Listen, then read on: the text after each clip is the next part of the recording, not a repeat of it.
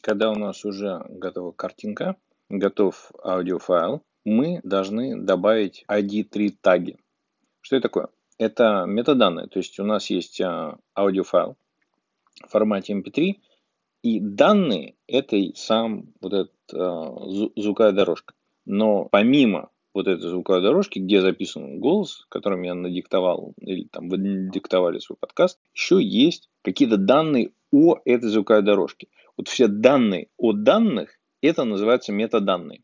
И в случае MP3 это называется ID3 таги. И чтобы их редактировать, можно использовать специальные редакторы. Я с этим вообще познакомился там много-много лет назад, когда начал слушать MP3.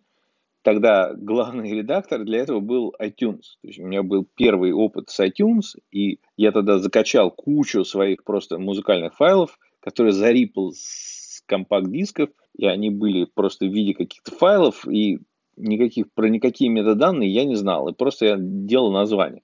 Назывались файлы. Там в названии файла я засовывал, кто исполнитель, как называется песня там, и альбом. Потом выяснилось, что есть гораздо лучший способ. Это вставляется внутрь файла, и там есть отдельный исполнитель, название альбома, год записи, обложка, это все. И это все данные. И современные плееры, программы, которые проигрывают эти файлы, они могут эти данные смотреть, обрабатывать. Но для того, чтобы делать качественно вот эти ID3 таги, можно использовать iTunes также или есть куча каких-то бесплатных онлайн. Я нашел другой редактор, который позволяет это делать идеально правильно. Это называется ID3 Editor.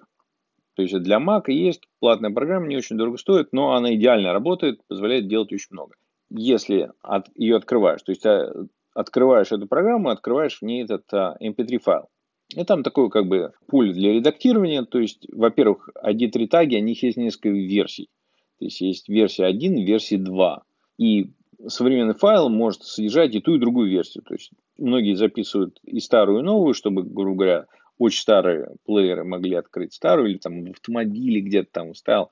Но это нам, нам в нашем случае это не нужно, мы будем записывать только вот ID3 tag новой версии.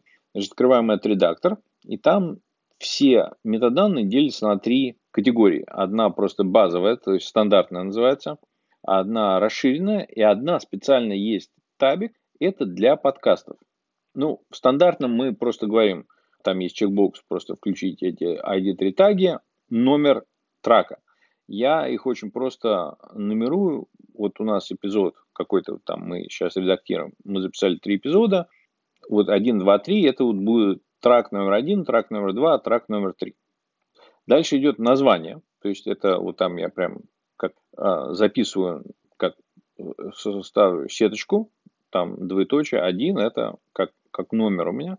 Дальше я пишу название, там, что мы пробуем, там, ну, неважно, в вашем случае вы должны придумать. Это, в принципе, часто это именно тот этап, когда вы должны придумать название для этих эпизодов. Если вы записываете нормальный полноценный подкаст, готовитесь к аудиозаписи, у вас есть, скорее всего, какие-то заметки, мы к этому вернемся, как, кстати, это правильно делать, то, скорее всего, у вас в этот момент уже будет придумано название, или будет придумано там рабочее название, вы там три дня еще подумаете или там 10 минут и улучшите его, или потом решите, ну, так или иначе, записывайте название. Дальше идет исполнитель, я записываю себя, дедимка, то есть, ну, так дальше это может быть, кто там у вас дикторы на этом подкасте или выступающие, или вы можете написать туда название подкаста. А, альбом, я вот TPXM, это вот в исполнителе, в артист, я записываю себя, как я, свой псевдоним, название альбома, я написываю название подкаста год 2021, жанр подкаст. Дальше там еще вот один три тег позвоняет, еще несколько других полей. Их не обязательно, они все не обязательно, ну, вот те, которые я рассказал, их заполняю. Еще есть копирайт, а, я тоже написал дедимка, есть URL, это типа веб-сайт, если вы хотите. Это, конечно, нет какой-то острой необходимости, но я понял, что почему не вписать, в некоторых ситуациях это будет полезно. Я это уже записал. Так, значит, в Extended ничего писать не надо. Этот э, для музыки, там все это полезно для диджеев или там для классической музыки. Но есть так подкасты. В принципе, это очень хорошая, нужная штука, но тут возникает сложность. Чтобы эту часть заполнить, нам надо иметь кое-какие данные о подкасте, которых у нас еще нет. Какое я принимаю решение сейчас? Для первых эпизодов просто эту часть не заполняем. Ничего страшного нет. Это как бы потом пригодится. Мы в будущих эпизодах это будем делать, когда сможем. Но сейчас мы это не можем, потому что у нас нужен identifier, которого у нас нет. У нас feed, у нас его еще нет. Описание, в принципе, можно создать, но пока мы его еще не пишем. То есть мы это пока не делаем. Итак, я записываю. Это редактор ID3 Editor обновляет, записывает по новой поверх этого файла.